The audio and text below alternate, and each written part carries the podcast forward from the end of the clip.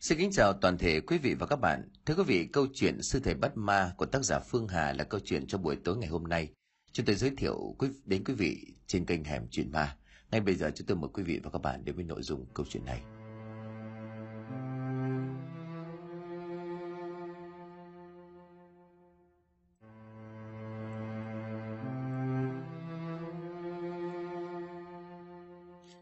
Chiều hôm ấy tôi có dịp về nghỉ Tết sau một kỳ thi dài mệt mỏi. Cũng đã gần sáu tháng không trở về nhà. Nói nhớ thì cũng không hẳn, nhưng mà dù sao quê nhà vẫn tốt hơn là trốn đô thành chật hẹp. Ở nhà một ngày tôi đã cắp đít sang chùa Vọng Nguyệt để làm công việc quen thuộc. Đó là vồ lộc và nghe sư thầy kể chuyện ma.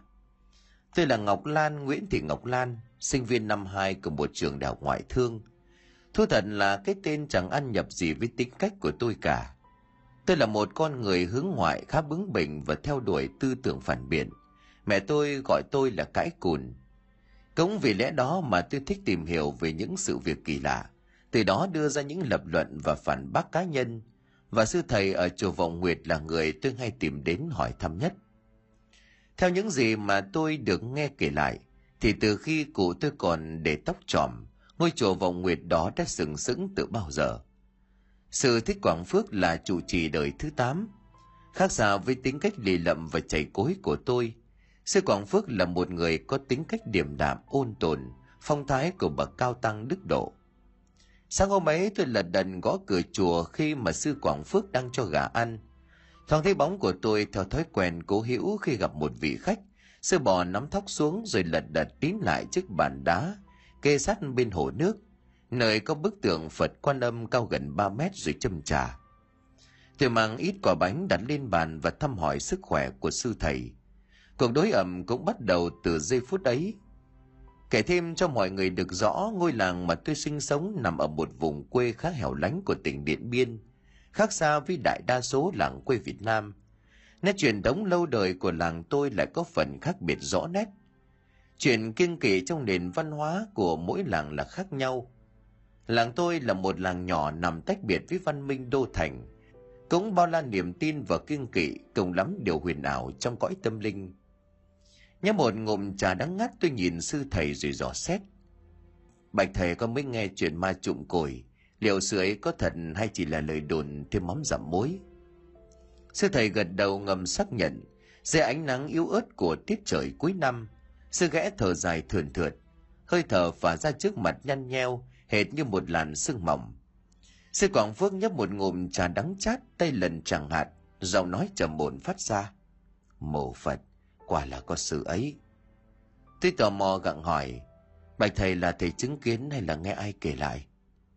Sư Quảng Phước lại gật đầu, đoạn kể cho tôi nghe câu chuyện kỳ lạ mới xảy ra cách đây non một tuần trăng trước. Kể chi tiết cho mọi người về một trong những tập tục kỳ lạ của dân làng tôi, đó là đám ma. Đám ma theo truyền thống của người Việt thì đơn thuần chỉ là việc con khóc cha, vợ khóc chồng. Tóm lại là thân bằng cố hữu khóc lóc tỏ vẻ xót thương, rồi đem người chết cho vào quan tài đem đi chôn. Ấy vậy mà ở làng tôi lại có những hủ tục kỳ lạ. Phàm là người nào bệnh tật hay là tai nạn mà chết ngoài khuôn viên nhà, thì phần nhiều người ta sẽ đem xác đó về chùa để tụng niệm trước khi đi thiêu.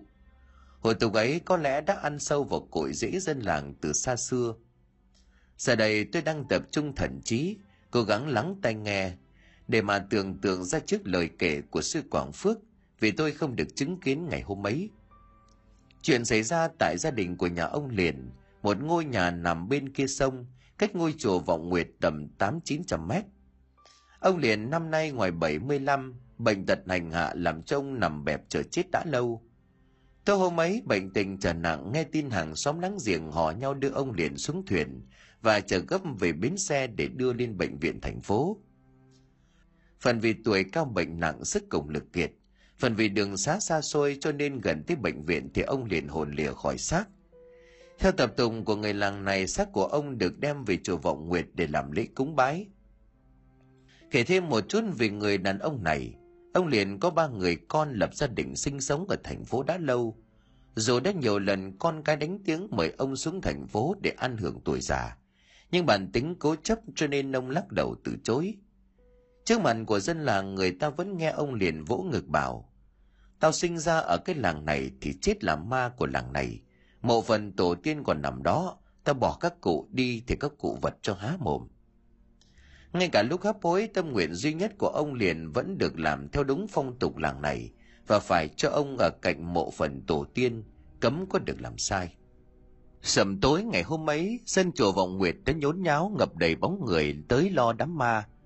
Sư Quảng Phước đã cẩn thận kêu chú Tiểu bố trí chỗ nấu cháo cho mọi người đến chia buồn, lại xếp một vị trí cách xa nơi để xác của ông liền hơn bốn mươi thước, dưới ánh đèn lờ mờ, để tránh khói củi khói bếp bay tới nơi mọi người đang dự tang lễ.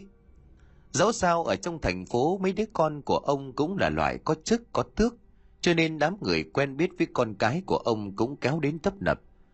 Đám ma quả thật to nhất từ trước đến nay. Dân làng thì bảo nhau đem đến đủ mọi thứ, nào là rau thịt gà cá mắm, cúng bái để nấu cỗ đám ma. Lan căn chùa là nơi người già nghỉ ngơi và ngủ cho đến xong đám ma mới trở về nhà. Đó là tập tục của làng này. Xa xa ở góc bên phải khuôn viên của chùa là nơi dùng để nấu cỗ. Khoảng đất ấy rộng thênh thang, nằm tách biệt với gian chính điện. Dưới ánh sáng của ngọn đuốc đang bập bùng bạt đi vì gió, và ánh sáng tù mù của hai ngọn đèn dầu đặt ở trên bàn, bóng dáng của gần chục người đàn bà đang hối hả nấu ăn cho kịp phục vụ khách đến để chia buồn. Thoáng qua là ba cái bếp đầy lửa, mỗi bếp chụm vào nhau bằng ba cục đá lớn, lại chia ra từng mục đích rõ ràng. Một bếp nấu nước chè xanh, bếp nấu ăn và bếp nấu cháo, với những cây củi bằng bắp chân bắp đùi và áng chừng dài đến ba bốn thước. Gia đình của ông liền kể ra cũng xếp vào hạng khá giả ở trong làng, con cái sống trong thành phố đã lâu, và bản thân của ông liền lúc tại thế cũng là một người nhân hậu, luôn đem chữ lễ đặt lên trên đầu, cho nên khi nghe tin ông mất thì người quen kéo đến đông lắm. Sân chùa đến tận tám giờ tối vẫn chật ních người. Đêm đầu tiên mọi thứ diễn ra bình thường, chẳng có sự gì lạ, hay nói đúng ra là đã xảy ra nhưng chẳng ai để tâm. Nào ngờ những chuyện kỳ quái bắt đầu xảy ra rõ ràng từ đêm thứ hai và sáng ngày thứ ba. Sáng đem xác của ông liền đi thiêu thì chuyện đó mới ầm ĩ cả lên. Trong chiều của ngày đầu tiên đó, sau khi lửa cháy đượm trong ba cái bếp, mấy người đàn ông hỏi nhau trở về chính điện, nơi để chiếc quan tài quản sát của ông liền. Việc bếp núc đành giao phó cho hơn chục người đàn bà trông coi. Hỏi người làng này có sợ không thì xin thưa là không. Tầm tám giờ tối lại gặp tiết trời mùa đông lạnh lẽo và rét tái da tím thịt. Mấy người đàn bà và năm sáu đứa con gái còn trẻ lắm, vừa nấu ăn vừa chuyện trò và chọc ghẹo nhau. Nhiều người coi đây là cơ hội gặp nhau, và bao nhiêu chuyện trên trời dưới đất cũng có dịp đem ra để bàn luận. Bẵng đi hai tiếng đồng hồ sau, tức là khoảng mười giờ đêm, một bếp củi đã gần tàn lụi. Giữa sân chùa hoang lạnh, một cô gái bèn bảo: "Chị em ngồi ở đây để em vô gọi đám anh Tuần anh Thước ra chụm củi cho." Nói rồi cô gái nọ đứng dậy lật đật bỏ vào trong chính điện. Chưa đi được ba bước thì bắt gặp một ông già, dáng vẻ ôm ốm đi tới rồi bảo: "Các con nấu ăn đi để ông chụm củi cho." Cô gái vui vẻ cất lời đáp: "Vâng ạ, à, thế cháu cảm ơn ông." Nói rồi cô mau mải trở lại tiếp tục tay dao tay thớt. Dưới ánh sáng bập bùng của ngọn đuốc và ánh đèn leo lét hắt ra, người đàn ông lạ mặt đó lầm lũi vác củi trộm thành một đống trong lòng bếp. Lạ thay, thanh củi chắc nịch lại dài ba bốn thước mà ông già đó nhấc lên nhẹ như không. Trộm xong đống củi, ông già lại quay trở về góc tối ngồi im lìm. Duy chỉ có điều lạ là ông già đó chẳng đến nơi cúng bái, cũng không mở miệng chuyện trò với ai, cứ im lìm ngồi bó gối trong khoảng sân tối om đó. Cô gái nọ sau khi thái xong mớ thịt, nhắc thấy bếp củi đã đỏ lửa, cô giật mình ngó quanh thì thấy ông già nên vui vẻ tiến lại mà hỏi: "Ông à, ông có uống nước chè khanh không để con rót trong một bát? Trời lạnh thế này mà uống hơi nước chè là ấm người lắm ông." Đôi mắt của ông ngó thẳng vào cái bếp và lắc đầu nhẹ nhẹ bảo: "Cảm ơn con, ông không khát, con đi nấu cỗ đi, kẻo mai khách đến đông lại không kịp." Cô gái gật đầu rồi quay lại tiếp tục công việc. Cho đến gần mười hai giờ đêm, nồi cháo nóng cũng vừa lúc nấu xong đang bốc khói nghi ngút. Vẫn thấy ông già nọ ngồi gục đầu, cô gái thương tình tiến lại để hỏi: Ông à, nửa đêm rồi ăn chút cháo cho ấm bụng đi, lạnh ra thế này mà ông mặc độc cái áo mỏng manh thế kia có mà chết xét. Ông già nọ vẫn ngồi nhìn bếp lửa chăm chăm, thấy cô gái bảo vậy thì lắc đầu nhẹ nhẹ rồi đứng dậy bỏ đi một mạch. Một người đàn bà thấy vậy thì nhìn theo mà bảo: Nhiều người người ta kỹ tính lắm em ạ, họ không có ăn đồ của nhà người chết mà xác còn chưa có đi thiêu táng. Cô gái trẻ gật đầu hiểu ra, đoạn đưa tay lên miệng nói lớn: Ông à, cháu cảm ơn ông trùm củi cho cháu, cây củi này nặng quá, may mà có ông giúp, mời ông mai đến giúp và chia buồn với đám tang. Ông già không đám chỉ gật đầu nhẹ nhẹ tỏ vẻ đồng ý, rồi đi về hướng đằng sau chùa và chìm vào trong bóng tối mất dạng. Cùng lúc đó tại nơi quản quan tài của ông liền, la liệt người nằm nghỉ ngơi, người chơi bài, tiếng bàn tán, tiếng chọc ghẹo diễn ra dâm gian giữa không khí se lạnh. Mãi một lúc sau cũng đổi lại không khí im lặng khi dân làng chào tạm biệt nhau ra về. Bên cạnh quan tài sơn son thiếp vàng chỉ có đám thân nhân ở lại coi sóc. Giờ tĩnh lặng dần dần kéo mọi người chìm vào giấc ngủ mộng mị cho đến tới sáng. Mới hơn năm giờ sáng, dân làng lục tục kéo nhau sang chùa. Mọi đồ dùng, đồ nấu ăn, rượu thịt, rau cỏ đều được sắp gọn gàng trước bình minh, không giống như ngày đầu tiên. Bình minh mới ló dạng sau rặng tre cũng là lúc tiếng chào hỏi phát ra dâm gian, tiếng chia buồn diễn ra không ngớt. Bên góc chùa tiếng chén bát chuẩn bị cũng ra chiều nhộn nhịp. Mùi cháo nóng, mùi trà xanh bốc lên thơm ngào ngạt. Bà cái bếp cháy đượm phần nào xua đi cái lạnh giá cố hữu của tiết trời mùa đông âm u. Cho đến sáu giờ tối, mấy người đàn bà đang bận rộn rau thịt, một lần nữa ông già tóc bạc trắng lại xuất hiện. Ông già kỳ lạ đó vẫn ngồi như là đêm hôm qua, tức là quay ngang vào cái bàn nơi mấy người đàn bà đang nấu ăn, còn mặt thì ngó thẳng vào trong bếp mà trông nom bếp củi. Bảy giờ tối là người làng đến cúng viếng, mấy người đàn bà làm việc bếp thì quá bận. Lễ viếng diễn ra chừng hai giờ mới ngừng lại, và gần mười giờ đêm thì người thăm viếng đã giảm xuống hẳn. Lúc này chỉ còn mấy hộ gia đình ngồi chơi từng bàn từng bàn trước khoảng sân gạch rộng thênh thang. Mấy người đàn bà làm bếp được nghỉ ngơi một chút, chỉ chờ nồi cháo gà lớn để đêm khuya cho người làng ăn. Ông già tóc trắng đó vẫn lầm lũi với mấy cây củi dài ba bốn thước trong bóng tối lờ mờ mà không có ai để ý tới. Đêm xuống ngày thứ hai thì nhiều người tới hơn ngày đầu, nhiều người mới biết tin ông liền chết thì lật đật đi đến. Trôi vào gần nửa đêm, bát cháo gà nóng hổi đã được mấy người đàn bà múc lên cho khách đến đám ma ăn. Sau khi xong xuôi, hơn chục người đàn bà lại lục tục rửa đến cả trăm chiếc chén. Cô gái trẻ đêm qua ngó về phía của ông già, nhìn cái tướng co ro trong đêm trường giá lạnh, cô không khỏi xót xa. Bỏ chiếc sơ mướp đang cọ chén xuống thì cô lật đật bước lại gần rồi nói: Ông à, từ đầu tối đến giờ ông không có ăn uống gì cả, không đói sao? Con làm cho một tô cháo nóng nhá. Ông già tóc trắng phơ ngồi nghiêng người, ánh củi trong bếp lửa hắt ra chỉ thấy nửa khuôn mặt của ông. Ông mỉm cười nhẹ và lắc đầu, không tiếng trả lời và cũng không quay mặt lại, ngồi lặng. Cô gái trẻ thấy lạ cho nên trở lại nhìn mấy người đàn bà, làm chung và thẽ thọt nói: Các chị em, em thấy ông già này hình như là quen quen lắm. Từ đêm hôm qua trong lòng em như là quen thuộc với ông ấy lắm. Một bà cô béo núc ních cất lời nói: Mày nói chị mới để ý đó, hình như là chị cũng gặp ông ấy ở đâu rồi đó. Dáng dấp người quen lắm mà nhất thời không có nhận ra, kỳ lạ thật đấy. Tiếng thì thầm bàn tán của mấy người đàn bà cứ như vậy diễn ra không ngớt. Dẫu vậy ông già tóc bạc vẫn ngồi im lặng ngó chừng củi lửa của ba cái bếp. Công việc bận mải cho nên chẳng mấy ai còn để tâm đến chuyện đó. Cho đến gần nửa đêm, mấy người đàn bà đang ngồi bệt nhấp ngụm trà để nghỉ ngơi lấy sức thì bất thình lình có tiếng nói của một người đàn ông cỡ bốn mươi tuổi đứng đằng sau: Các cô có còn bát cháo nóng nào không, cho tôi xin một chén. Tôi mới nghe tin ông cụ chết, ông là người quen cũ của tôi, tôi cũng từ tỉnh khác vừa về. Khi nghe tin tôi mới chạy đến chùa ngay lập tức.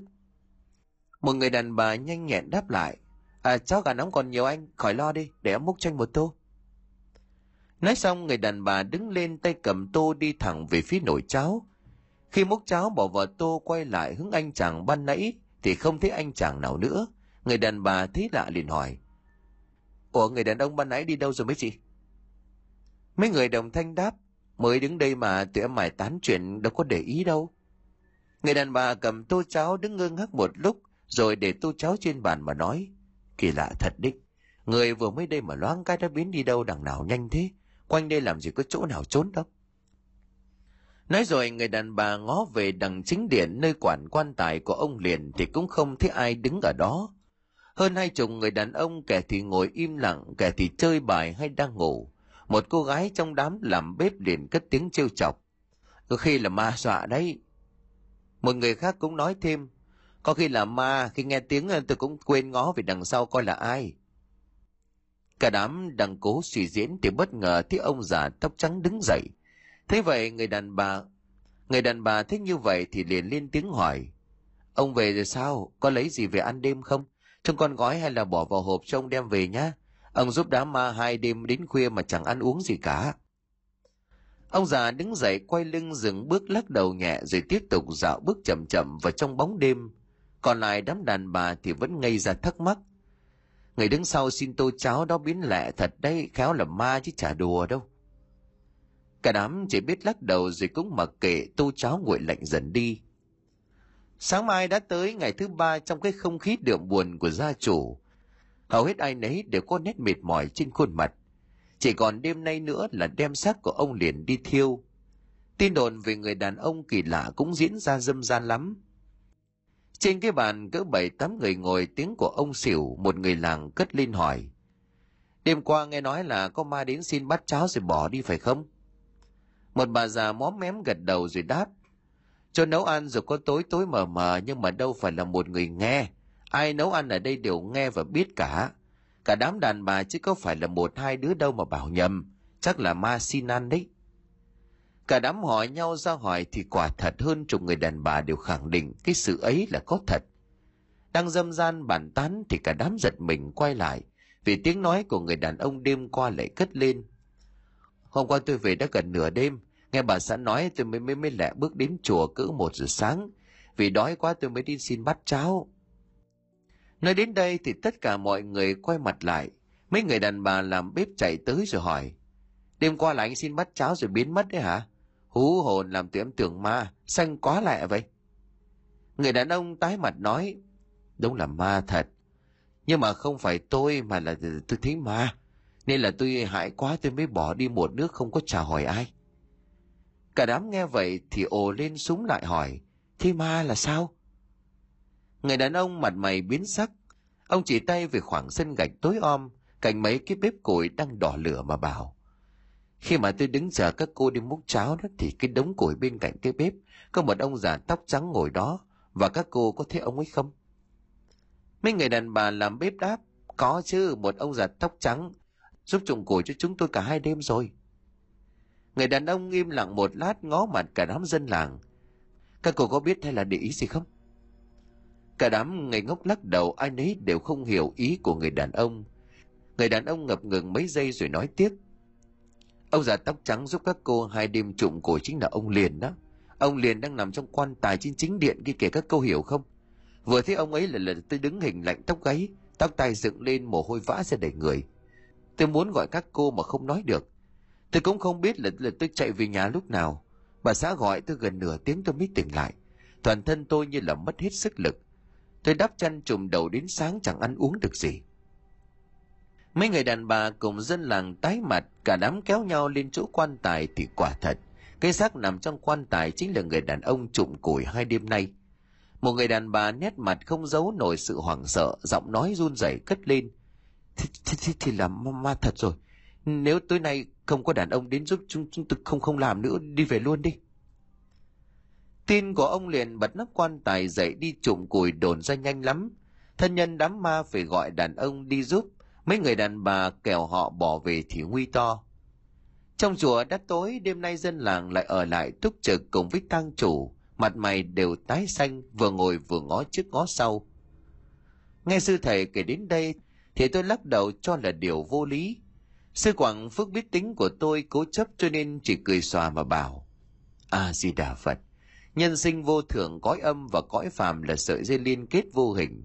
Nếu con không tin thì chiều nay có thể ở lại chùa, Bản tăng sẽ kể cho con nghe một câu chuyện về hồn ma vương vấn cõi trần không siêu thoát. Giờ bản tăng xin phép vì có hẹn đi cúng quẩy ở làng bên. Tôi đem theo nghi hoặc trở về nhà. Buổi trưa ngày hôm ấy trôi qua trong sự chờ đợi mông lung lắm. Sẩm tối hôm ấy, sau khi cơm nước xong, tôi mau mải lọc cọc đạp xe qua bên chùa thì được mấy chú tiểu báo tin là sư Quảng Phước vừa mới về tới. Sư Quảng Phước sau khi thay bộ quần áo cả sa ướt đẫm nước mưa mới chậm chậm pha một chuyên trà xanh. Tôi chẳng hiểu thứ trà mạn sen đắng chát ấy có gì hấp dẫn sư đến vậy.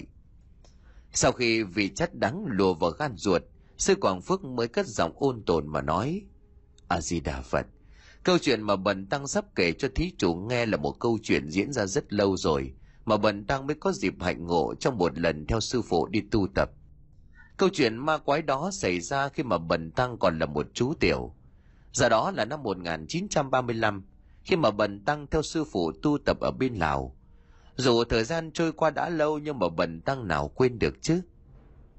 Tôi gật đầu ngồi im chờ đợi, rồi theo lời kể của sư Quảng Phước, một thế giới lạ dần dần hiện ra trước mắt, rõ đến từng đường từ kẽ tóc. Sự việc xảy ra vào tháng mười hai, sương phủ mịt mù với miền Bắc Lào, đúng ra là tại Luang Prabang. Sau khi gặt lúa xong thì người dân Lào hay đem gạo mới đi nấu rượu cho thơm ngon, và những đêm về thì chùm đống củi ở sân ngồi chơi, nướng khoai nướng chuối và ngồi nghe người già kể chuyện. Dạo ấy sư Quảng Phước theo thầy của mình tu tập tại một ngôi làng, dù bản thân học theo đạo lý của nhà Phật, nhưng mà dẫu sao thứ mà thầy Quảng Pháp khi đó ưa nhất là chuyện ma. Đêm hôm ấy quây quần cùng với dân làng bên bếp lửa, chú tiểu lắng tai nghe một câu chuyện được một cụ già hơn tám mươi tuổi là hàng xóm kể lại câu chuyện mà cụ trải qua khi còn trai trẻ. Trong đêm ngồi vui với con cháu trong xóm làng và thầy trò chú tiểu, một câu chuyện xảy ra với chính gia đình vợ của cụ khi cụ vào thành phố Luang Prabang cưới vợ. Trong truyền thống người Lào thì rước rể về nhà, chứ không phải rước dâu về như tập quán của người Việt Nam. Làm rể thì phải đi ở chung với ba mẹ vợ.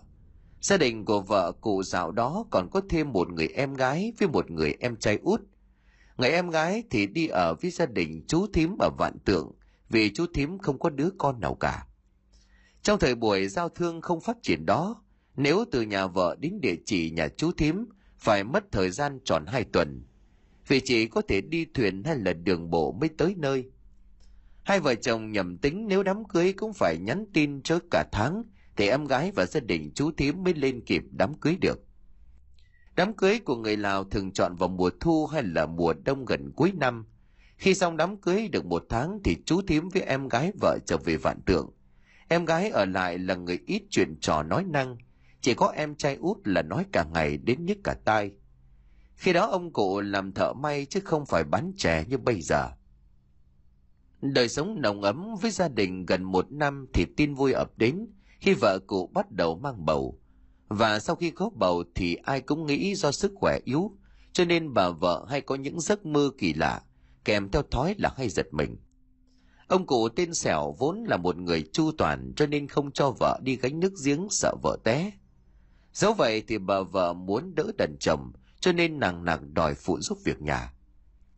Trưa hôm ấy đang trong lúc ăn cơm thì nét mặt âu sầu của vợ, ông Sẻo mới gặng hỏi: Mẹ mày làm sao mà mặt mũi rầu rĩ như thế, hay là mệt trong người?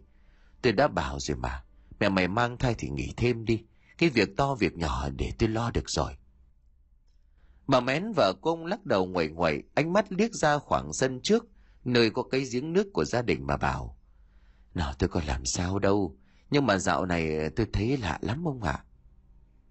Ngập ngừng mấy giây bà Mén tiếp tục nói: Nhiều lúc tôi ngó xuống gầu nước thì thấy mặt em gái của tôi đang khóc. Cũng nhiều khi thì thấy là khuôn mặt của bà già tóc bù xù nhăn răng cười với tôi. Cái chuyện lạ ấy xảy ra đã ba bốn lần rồi ông ạ. À?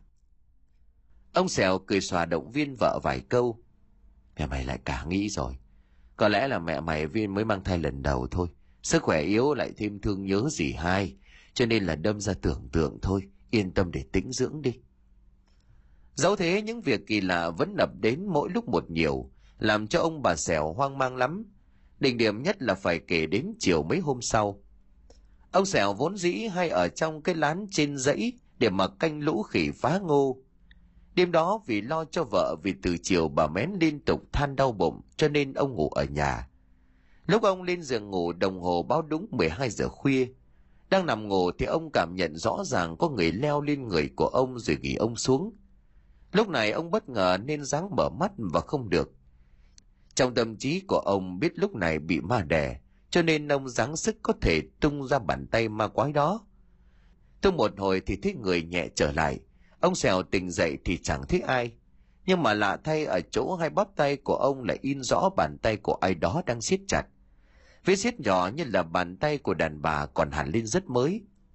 Ông Sẹo sợ vợ của mình là bà Mén lo sợ, cho nên giấu nghẹm chuyện đó đi. Dẫu vậy mà chiều hôm sau lại tiếp tục xảy ra sự lạ. Số là người em họ hàng nhà bà Mén có công chuyện đi xa, cho nên đem đứa con mới tám tháng tuổi qua cho bà coi dùm. Đứa bé sau khi say sữa thì lim dim gật gù. Bà Mén đang du đứa bé ngủ ở nhà trên thì nghe tiếng chảo chén kêu lên loang xoảng, như có ai đó đang rung vậy.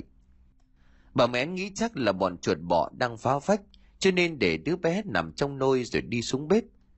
Tiếng khô khoáng vẫn vang lên ầm ĩ, nhưng mà lạ thay khi bà Mén vừa đặt chân tới cửa bếp thì đã không còn nghe tiếng động gì nữa. Khi mọi chuyện trở lại bình thường thì bà Mén lật đật trở lên nhà trên, bồng bế con cháu về giường ngủ. Một lát sau bà Mén lần nữa nghe thấy âm thanh, nhưng không phải là âm thanh ở dưới bếp, mà là tiếng xì xầm nói chuyện ở trong nhà. Khi bà mở mắt tỉnh dậy thì điếng người. Gần giường là một người phụ nữ với một mái tóc rối bù che kín khuôn mặt, da rẻ trắng bệch đứng ngay ở góc nhà, nhìn bà và hình như đang khóc rưng rức. Bà Mén hãi hùng lúc này chỉ biết la lên thật to cho ông Sẹo đang chẻ củi sau nhà biết. Ông Sẹo nghe tiếng thì cầm luôn cây rìu lao vào nhà hỏi tại sao, thì bà Mén kể lại đầu đuôi câu chuyện cho chồng của mình nghe, làm cho ông Sẹo càng rùng mình sợ hãi. Hai ông bà đem sự ấy kể cho ông bà cụ thân sinh của vợ ông, cả nhà bàn nhau vào chùa cúng bái. Đó là một điều hy vọng cuối cùng để xem cô hồn dã quỷ nào đang lờn vờn tại đây.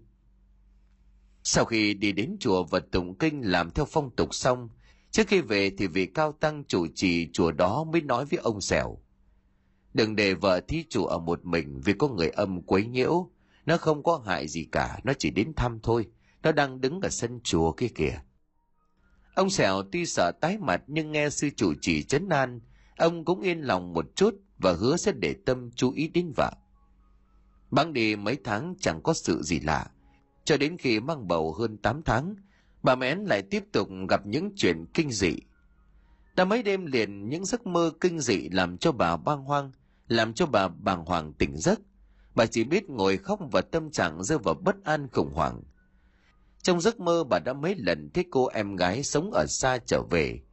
Em gái của bà thò tay vào trong bụng của bà, lấy mấy đứa bé ra ngoài ấm một lát, rồi lại xé cái bụng của bà đút đứa bé vào trong lại.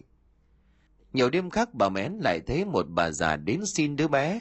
Bà già với khuôn mặt khô quắt đó lầm lũi tiến lại, tay cầm con dao phay và muốn mổ bụng của bà. Bà Mén kinh hoàng tột độ, tiếng giật mình và hò hét trong đêm làm trông Sẹo cũng siêu hồn lạc phách. Rồi đến khi mang thai chín tháng, đêm hôm ấy bà Mén chợt ngồi dậy và khóc lớn tiếng, cả nhà ai cũng tỉnh giấc chạy lại. Bà Mén mặt cắt không còn một giọt máu, hơi thở đứt quãng kể lại giấc mơ kinh hoàng vừa trải qua. Vì trong cơn ác mộng đó bà thấy tất cả mọi người đang làm đám ma cho em gái của mình. Một nỗi bất an nhanh chóng xâm chiếm cả tâm trí. Trong lòng ai cũng lo âu sợ sệt vì có chuyện gì xảy ra với em gái đang ở với chú thím tận Vạn Tượng. Dẫu thế thì sự lo lắng nhanh chóng bị dập tắt, vì sáng hôm sau người thủ thư mang đến cho gia đình của bà một bức thư với nội dung em gái của bà đang có bạn trai và không lâu sẽ lên Luang Prabang thăm tất cả mọi người vài tháng. Đọc xong lá thư thì cả nhà vui mừng, khỏi lo nghĩ về những giấc mơ đêm qua. Ai nấy đều hồ hởi như chút được gánh nặng ở trong lòng. Những tưởng sự việc bắt đầu yên ổn thì đến chiều hôm sau, cả nhà của ông Sẹo giật mình khi nghe tiếng hét thất thanh trong nhà tắm vọng lại. Chưa kịp hiểu chuyện gì thì bà Mén bất thình lình chạy lên. Bà vẫn mặc cái váy vẫn còn ướt đẫm, tóc tai dựng lên, mặt mày tái mét, với một giọng run rẩy không nên lời. tay chỉ chỉ về phòng tắm.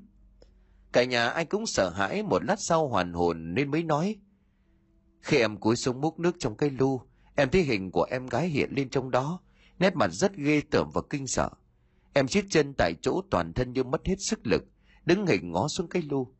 Ngay lúc đó thì giọng nói lành lành của em gái nó cất lên rõ mồn một, nó bảo: Em thương cháu lắm đó, đưa cho em đi. Kèm theo đó là một tiếng cười the thé. Bà mẹ nói rồi đưa tay lên mặt khóc rấm rứt. Sau mấy giây kinh sợ, bà tiếp tục run rẩy. Bắt bắt đầu hình bóng và hai bàn tay của nó từ từ đưa lên khỏi mặt nước. Trong cái lu đó rồi chậm chậm đứng dậy. Trời đất đến, nó xanh như tàu lá chuối. Em kinh quá mới nhắm mắt hét lên lúc nào không biết, rồi chạy ra ngoài. Cha của bà Mén ngây ngốc bảo: Con bé nó mới biên thư về đêm qua mà, chắc tại con tưởng tượng ra thôi. Nói rồi ông cùng với con rể trở ra nhà tắm thì không thấy gì. Dẫu vậy bà Mén vẫn hoảng sợ lắm. Từ đó khi bà tắm thì người trong nhà chia phiên nhau canh chừng. Một hôm sau khi bà Mén tắm gội xong thì lật đật lên nhà trên. Lúc ấy là tầm vào buổi chiều, tất cả ngồi chơi trước nhà với người qua lại. Hàng xóm láng giềng ở đây hay sang nhà nhau lắm. Đang râm ran bàn tán chuyện mùa màng, cả đám chợt nghe tiếng hò hét vang khắp nhà, rồi lại đổi lại là một sự im lặng ngột ngạt. Tiếng hét thất thành đó làm tất cả mọi người mất vía mất hồn. Cả đám tái xanh mặt mày, tranh nhau chạy lên cầu thang thì thấy bà Mén đã nằm bất tỉnh ở trước cái gương lớn trong phòng ngủ. Mọi người hò nhau để ý thì may phước chẳng có máu me gì cả. Rồi ra lại sảy thai thì có nguy to. Mấy người họ đỡ bà Mén nằm lên giường. Không khí bỗng chốc ồn ào trong căn nhà sàn. Kẻ gọi người lấy nước lau mặt, người thì đấm bóp thoa dầu đủ kiểu. Được đâu một lát thì bà Mén mới tỉnh lại. Đám người cùng nhau cất tiếng thở vào như đã xua đuổi được cái khủng hoảng đó. Sau khi uống miếng nước nóng, bà Mén run cầm cập ghi lại tường tận.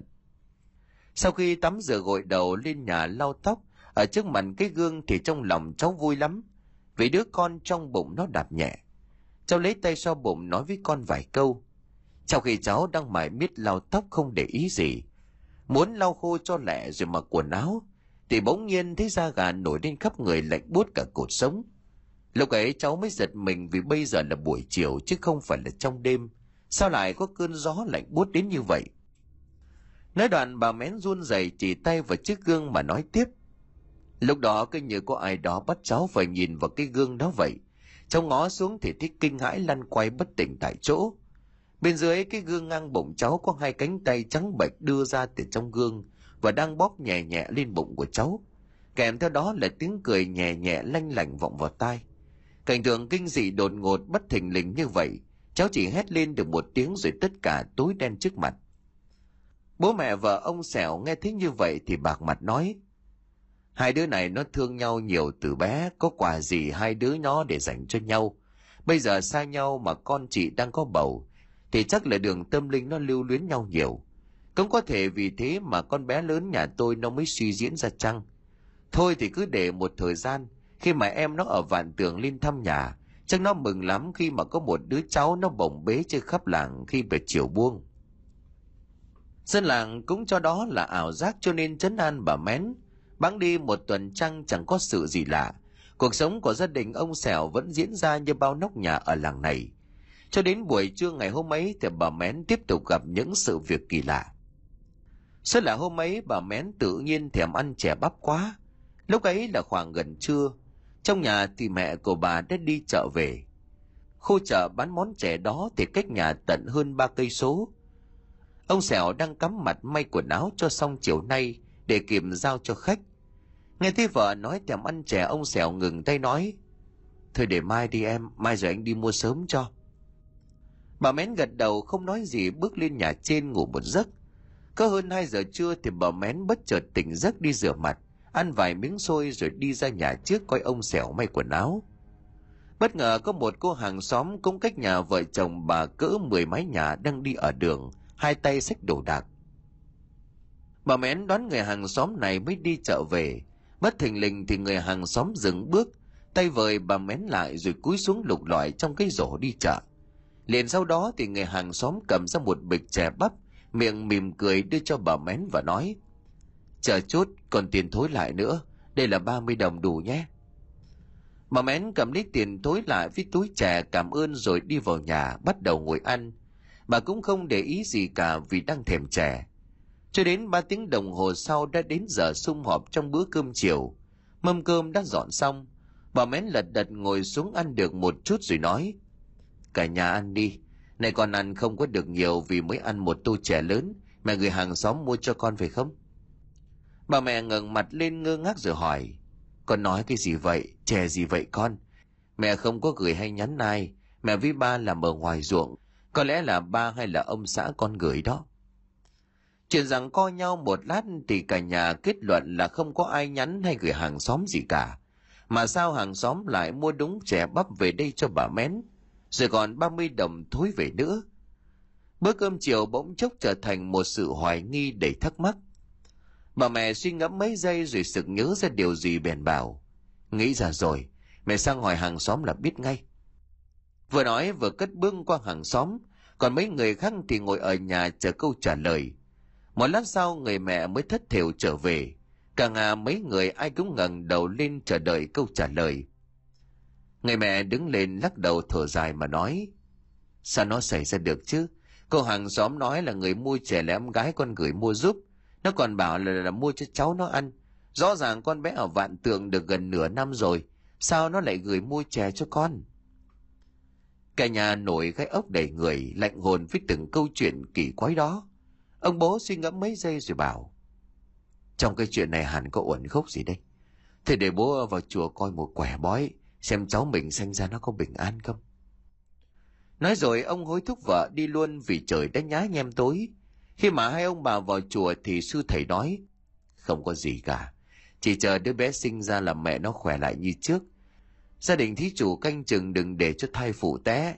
Còn về phần tâm linh thì nó đã xảy ra, đó là duyên kiếp đường đời mà nó gặp gỡ, gia đình đừng có quá lo lắng." Hai ông bà cảm ơn rồi ra về. Mấy lời nói đó rồi làm cho cả nhà yên tâm phần nào, nhưng cũng không thể nào làm cho cả nhà quên được cái thắc mắc với tô chè bưởi trưa ngày hôm nay. Ai ai cũng tỏ ra ngạc nhiên với tô chè không chủ đó. Mấy ngày sau trong một buổi chiều nóng nực, cả nhà cũng xẻo ra trước ngôi nhà. Bà mén buồn phiền chân tay, không có gì làm mới lấy rổ đi ra sau nhà nhặt quần áo đang phơi. Khi bà mén ra sau nhà thì bất chợt đứng thẫn người một lát vì quần áo phơi trên xào đã được thu gom lại. Bà thấy lạ lật đật vác cái bụng bầu đi vào nhà và đi lên phòng ngủ thì thấy quần áo đã được gấp gọn gàng ở trên giường, chỉ trực chờ bỏ vào tủ mà thôi. Bà mén nhanh tay bỏ vào tủ quần áo xong rồi đi ra ngoài ngồi hóng mát tiếp với mọi người. Bữa cơm chiều đã đến, vừa ngồi ăn cơm vừa chuyện trò vui nhau. Trong lúc đó thì bà mén bất thình lình nói với mẹ: "Mẹ ơi, con còn đi đứng được, cái gì con làm được thì cứ để cho con làm cho khỏe. Quần áo mẹ không cho con giặt đã đành, mẹ còn gom quần áo rồi gấp đàng hoàng đem lên phòng ngủ cho con tội quá." Bà mẹ đang đưa miếng xôi vào miệng thì ngậm lại.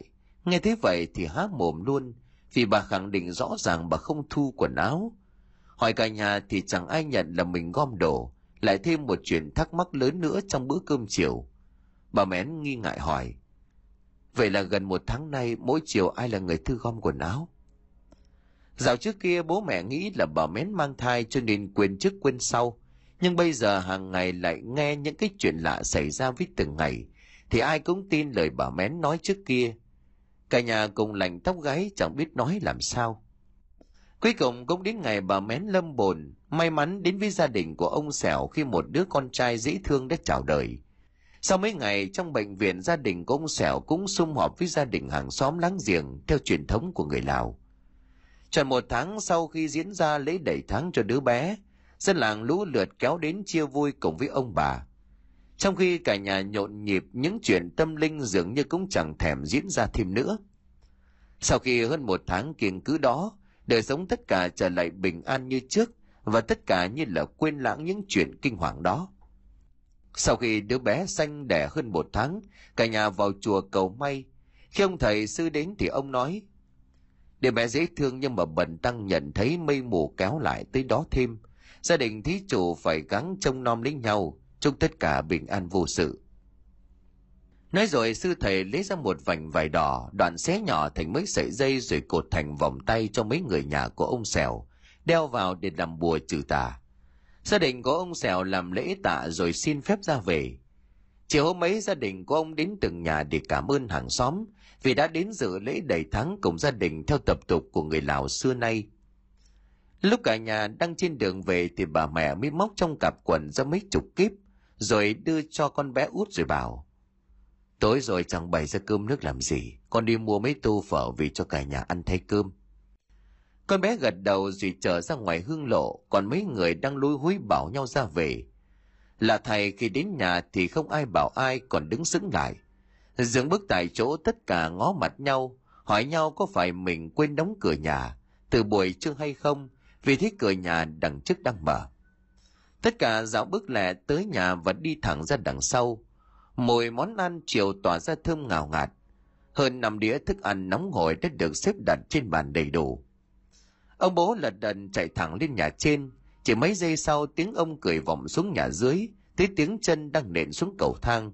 Vừa cười vừa nói với vợ: "Con gái cưng của bà ở Vạn Tượng về chứ ai, nó đang ngủ chắc mệt mỏi vì phải đi đường xá xa xôi, kệ cho nó nghỉ ngơi đi, nó chắc chắn là mừng lắm khi biết nó có được một đứa cháu trai." Cả nhà nghe tin con gái thứ hai là con Khai trở về thì ai nấy đều mừng lắm. Vậy là tất cả những hoài nghi đều được dẹp bỏ vì con Kha còn sống sờ sờ. Tất cả rửa tay và ngồi xuống ăn cơm chiều, trong khi bên ngoài trời đã ngả một màu tối om.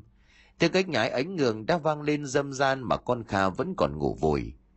Ông bà mẹ vợ của ông Sẻo căn dặn đừng ai đánh thức, cứ để cho nó ngủ cho lại sức. Lúc ấy là tầm nửa đêm, khi hai vợ chồng ông Sẻo đang chìm vào giấc ngủ thì mơ hồ tỉnh giấc. Giữa cảm giác nửa mơ nửa tỉnh đó, hai vợ chồng cảm thấy đứa con mới gần hai tháng trời đang chơi đùa với ai đó. Cả hai cố gắng tỉnh dậy nhưng thân thể nặng nề, tựa hồ như mất hết sức lực.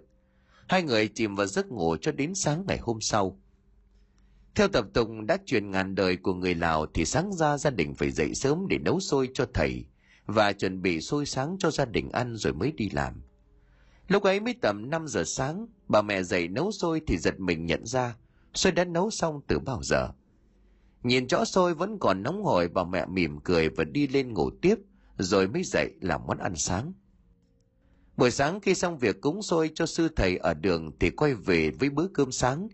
Trong khi con Kha vẫn còn ngủ, ai lên gọi xuống ăn cơm thì nó trả lời: "Con chưa có đói, con dậy ăn sau." Nói vậy nhưng mà Kha vẫn tiếp tục trở dậy và đến chỗ đứa cháu nhỏ đang ngủ say rồi ngồi chơi với thằng bé. Bà mẹ rất mừng khi thấy em gái của mình thích con nít, lại như có người trông coi con để bà có thể giúp được việc bố mẹ thêm. Cô em gái luôn ở bên cạnh cháu, bồng bồng ấm ấm cả ngày ở trong nhà, tuyệt chẳng ló mặt ra ngoài bao giờ. Thấm thoát một tuần trôi qua, đứa bé đã gần ba tháng, trộm vía đứa bé ăn khỏe không khóc bao giờ, và đêm về thì còn cười khúc khích cả đêm. Một hôm trong bữa cơm chiều thì ông bố nói với Kha: "Từ khi con ở Vạn Tượng về với gia đình chú thím mấy năm, bố thấy hình như là con ít khi ngồi ăn chung bữa cơm với người trong nhà. Khi ngồi ăn chỉ vài miếng xôi bằng đầu ngón tay út thôi rồi đứng lên đi chơi với cháu. Nói cho bố biết đi, con tập ăn cơm trước từ bao giờ vậy, lại ít chuyện trò hơn nhiều trước. Con có ổn không hay là có bệnh trong người? Nói đi để bố mẹ còn liệu." Con Kha chỉ biết mỉm cười rồi đứng lên nắm lấy cháu bước ra nhà trước, chẳng nói năng gì cả, để cho cả nhà ngồi ăn cơm. Cho đến khi xong xuôi bữa cơm thì mới dọn dẹp, ngày nào cũng như vậy. Có lần khi thấy con gái thứ hai của mình ẵm cháu ra ngoài thì ông bố lại nói: "Các con có để ý không? Mỗi một lần mà người trong nhà kể chuyện khi chị của nó có mang và cái chuyện kinh hãi đó, hình như là vẻ mặt của nó không vui, rồi đứng lên đi chơi với cháu. Chuyện đáng sợ đó xảy ra với chị nó mà như là nó không có nét quan tâm nào cả." Khi ông bố nói đến đây thì bà mẹ liền chen: "Có khi ông nghĩ nhiều quá rồi, vì bao nhiêu chuyện lo lắng khủng hoảng xảy ra mùng một lúc. Theo tôi nghĩ là thấy nó không vui hay là xa lánh chuyện trò với người trong nhà là vì lý do này." Ngừng lại một hơi, bà lại tiếp lời: "Trong lá thư tháng trước nó gửi lên nói thì nó đang có bạn trai. Bây giờ nó hệt như là người thất tình mới đúng. Có lẽ vì thế nó không muốn nghe chuyện gì buồn thêm vào lòng. Khi nó về Luang Prabang lần này Cũng không nghe nó nói là sẽ trở về Vạn Tượng với chú thím nó. Còn bạn trai của nó cũng chẳng nghe nó nói tới. Theo tôi nghĩ thì nó buồn vì tình cảm nhiều hơn. Trong bữa cơm chiều ai cũng đồng ý với lời nói của bà mẹ, vì nghe hợp tình hợp lý hơn, và cũng không ai tra hỏi gì Kha nữa. Có lẽ Kha muốn tránh người trong nhà vì không muốn chia sẻ chuyện riêng tư ở trong lòng. Một hôm ông Sẹo ngồi may quần áo ở trước nhà, trong đầu là bao nhiêu suy nghĩ. Mấy tuần qua ông luôn để tâm đến lời ăn tiếng nói, vì sợ chót nói nhầm mà đụng chạm tới người em gái của vợ, sợ làm cho vợ và ba mẹ vợ không vui. Có nhiều chuyện mà ông thấy lạ nhưng không dám nói năng gì cả, chỉ đành ôm mớ thắc mắc ở trong lòng. Một chiều nọ bố mẹ vợ với cô em út đi làm vườn chưa về, bà Mén thì ẵm con chơi ở ngoài sân, ngay phía trước mặt của ông Sẻo đang ngồi may. Bất thần tiếng chân của Kha khi xuống cầu thang để đi tắm làm ông giật mình. Ông Sẻo định thần nhìn kỹ, Kha mặc chiếc váy đen đến ngực, tay ôm cái khăn mặt, nét mặt vẫn vô hồn chẳng tỏ vẻ gì cả. Xui rồi làm sao đúng lúc ấy ông Sẻo mắc đái, ông bấm bụng nghĩ là chờ vợ tắm xong mới đứng dậy đi vệ sinh. Vừa ngồi vừa nghe tiếng múc nước trong lu đổ lên thân thể ầm ầm. Một lúc sau thoáng thấy em vợ bước ra, trên đầu quấn một tấm vải, nước từ mái tóc vẫn thấm đẫm vải áo. Kha thất thểu bỏ lên cầu thang rồi trở về phòng. Ông Sẻo lúc này bấm bụng đứng lên chẳng mảy may suy nghĩ. Căn nhà mà ông ở ngặt một cái nhà tắm và nhà vệ sinh sát nhau, ngăn cách bằng một tấm vải mỏng để nước bên nhà tắm không bắn sang nhà vệ sinh.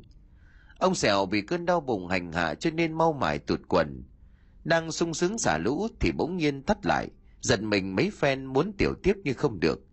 Một cảm giác lạnh lẽo từ cột sống lên đến đỉnh đầu làm trông chết chân tại chỗ. Vì lúc cơn gió lùa vào tấm màn ngăn cách hai nơi tung bay lên, ông Sẹo tái mặt khi nhận ra dưới nền nhà tắm không có một hạt nước nào ướt cả, và nước trong lu đó vẫn còn đầy tràn tới miệng. Ông Sẹo còn nhớ khi sáng sớm rõ ràng chính tay của ông gánh nước vào lu, tại sao bây giờ nước lu vẫn còn đầy như cũ? Ông Sẹo cố gắng lấy lại bình tĩnh một lát rồi bắt đầu tiệm cho xong. Khi ra khỏi phòng vệ sinh ông không dám ngó vào nơi nhà tắm, ông đi thẳng ra ngoài qua máy may, đứng thở dài trong đầu linh tính nghĩ mãi không biết nói sao cả. Bà Mén đứng ở trước nhà thấy chồng đứng thở dài rồi nói: "Có gì không anh? Có chuyện gì vậy?" Vừa hỏi vừa bước tới chỗ của chồng, gọi ba bốn lần mà ông Sẻo mới tỉnh lại. Ông Sẻo nhanh chóng nói lảng sang chuyện khác, vì giờ mà kể ra sợ bà Mén và ông nghĩ ông để ý và tắm thì chết. Ông Sẻo lắc đầu trả lời: à, à không, tôi đang nghĩ là một cái bộ đồ may đó, và chắc là ngồi cả ngày nó tê chân, cho nên mới bước ra ngoài vài bước thôi, không có gì đâu mẹ nó." Bà Mén cũng chẳng căn dặn gì thêm. Ông Sẻo tiếp tục ngồi may mà tâm trạng bàng hoàng lắm. Một suy nghĩ bất an nhanh chóng bủa vây thần trí của ông, trong lòng như là gợn có chuyện gì lạ lắm. Ông Sẻo cố quên đi rồi trở về may quần áo tiếp cho xong, để chiều nay khách lấy cho kịp. Rồi một ngày trôi qua với cái ngập ngừng trong lòng. Khi đêm tới thì đi ngủ, bà Mén nói với ông: "Con mình thật dễ thương và ngoan ngoãn ông ạ. Mấy lần tôi chợt choàng giấc nửa đêm thì cũng nghe tiếng con trai của mình cười khúc khích rồi ngủ tiếp đi như đang đùa giỡn với ai đó." Ông Sẻo nén tiếng thở dài trầm ngâm không đáp. Lại thêm một ngày nữa đã đến. Theo sinh hoạt thường nhật, sáng ra bố mẹ vợ với con em út đi làm ruộng, bà Mén thì đi đưa quần áo may xong rồi ghé chợ mua đồ ăn.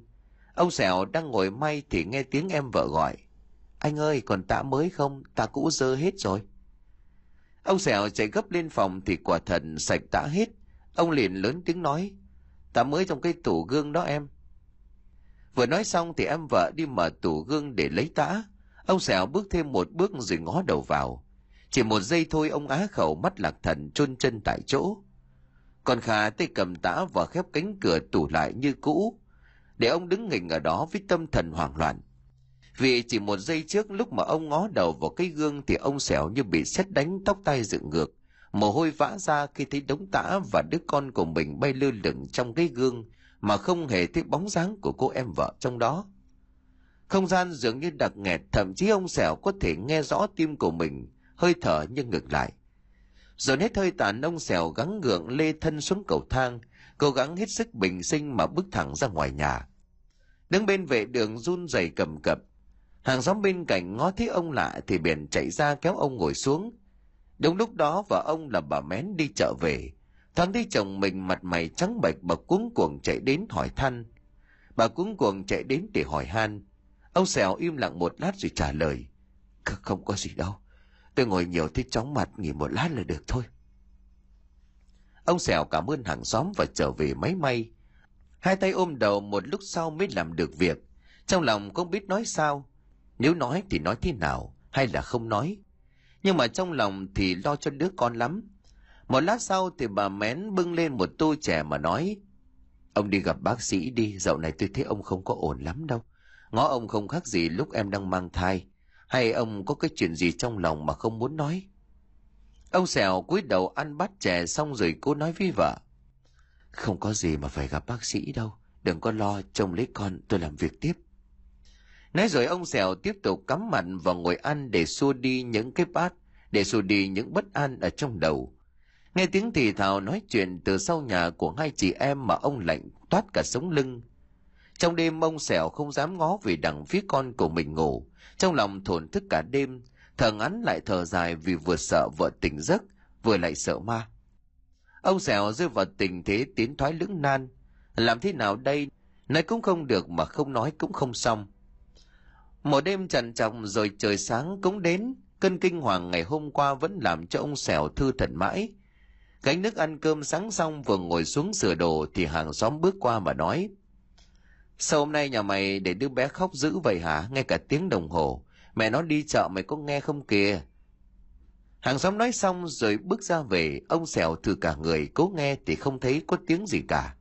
Ông chạy đến chân bậc cầu thang lần thứ hai mà chần chừ không dám bước lên.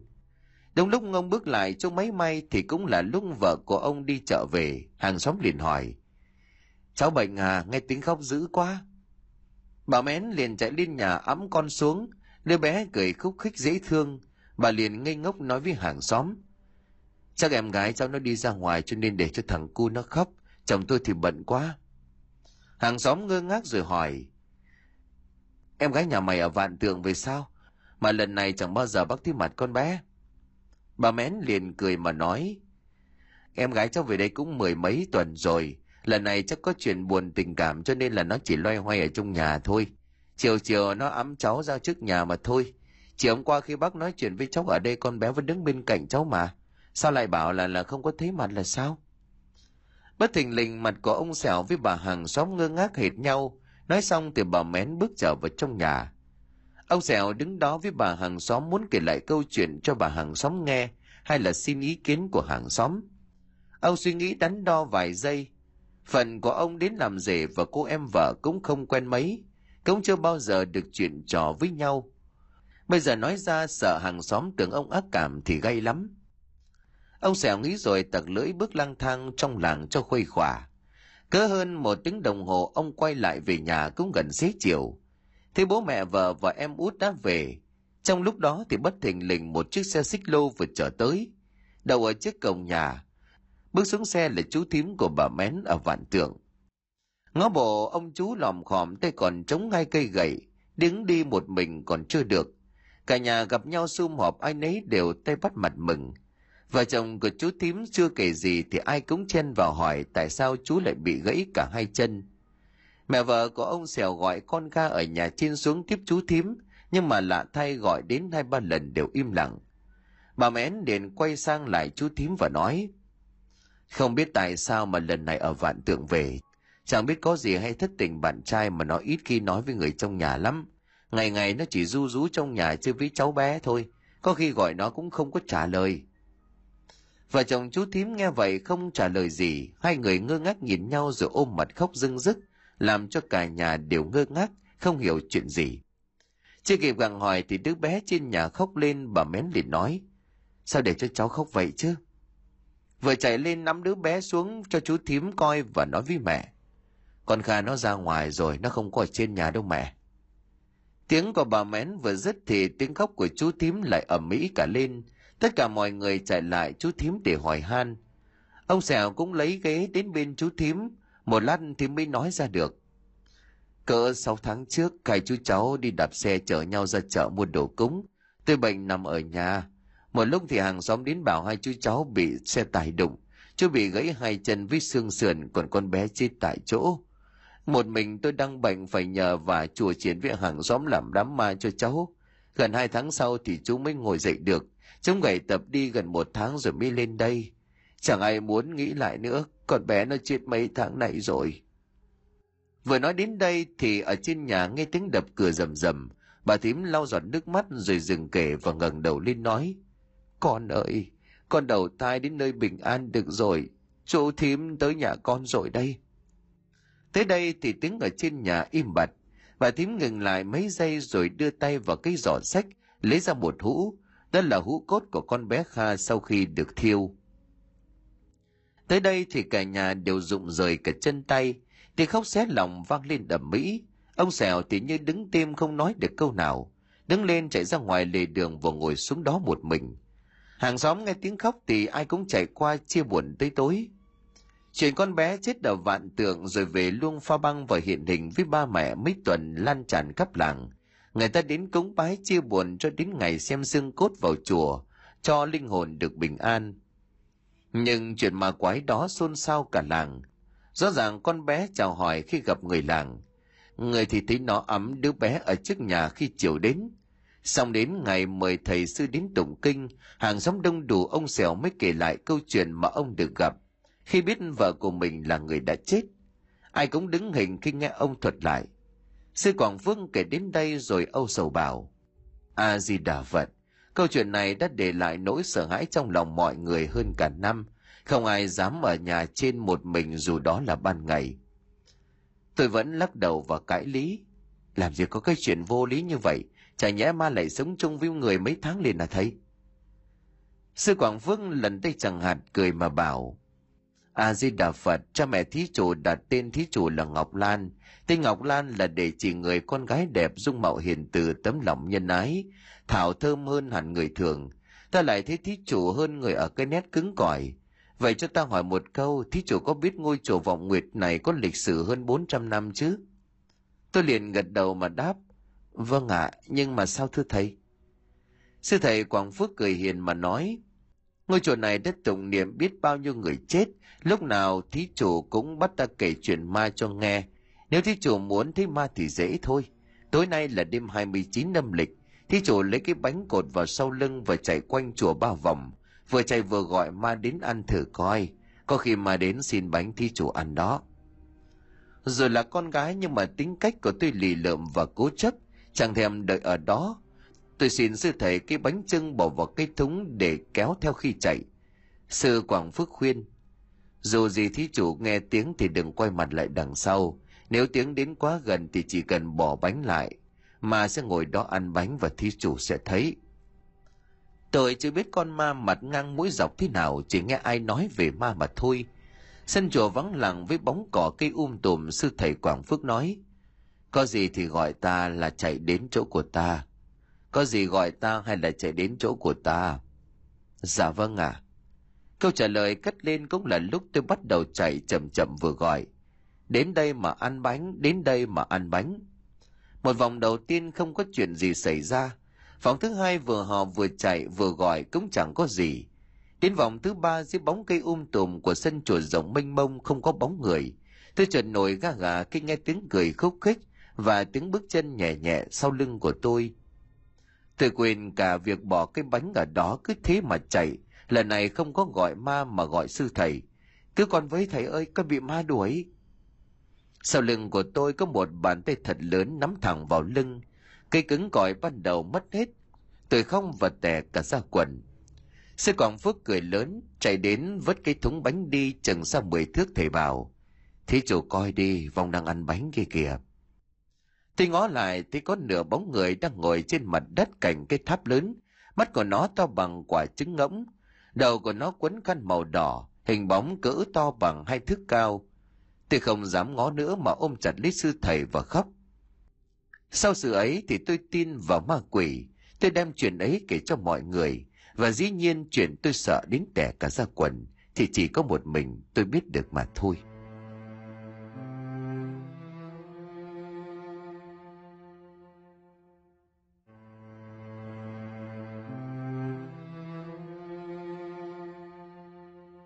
Xin cảm ơn quý khán thính giả đã chú ý đón nghe. Xin kính chào tạm biệt quý vị và xin hẹn gặp lại quý vị trong những câu chuyện tiếp theo.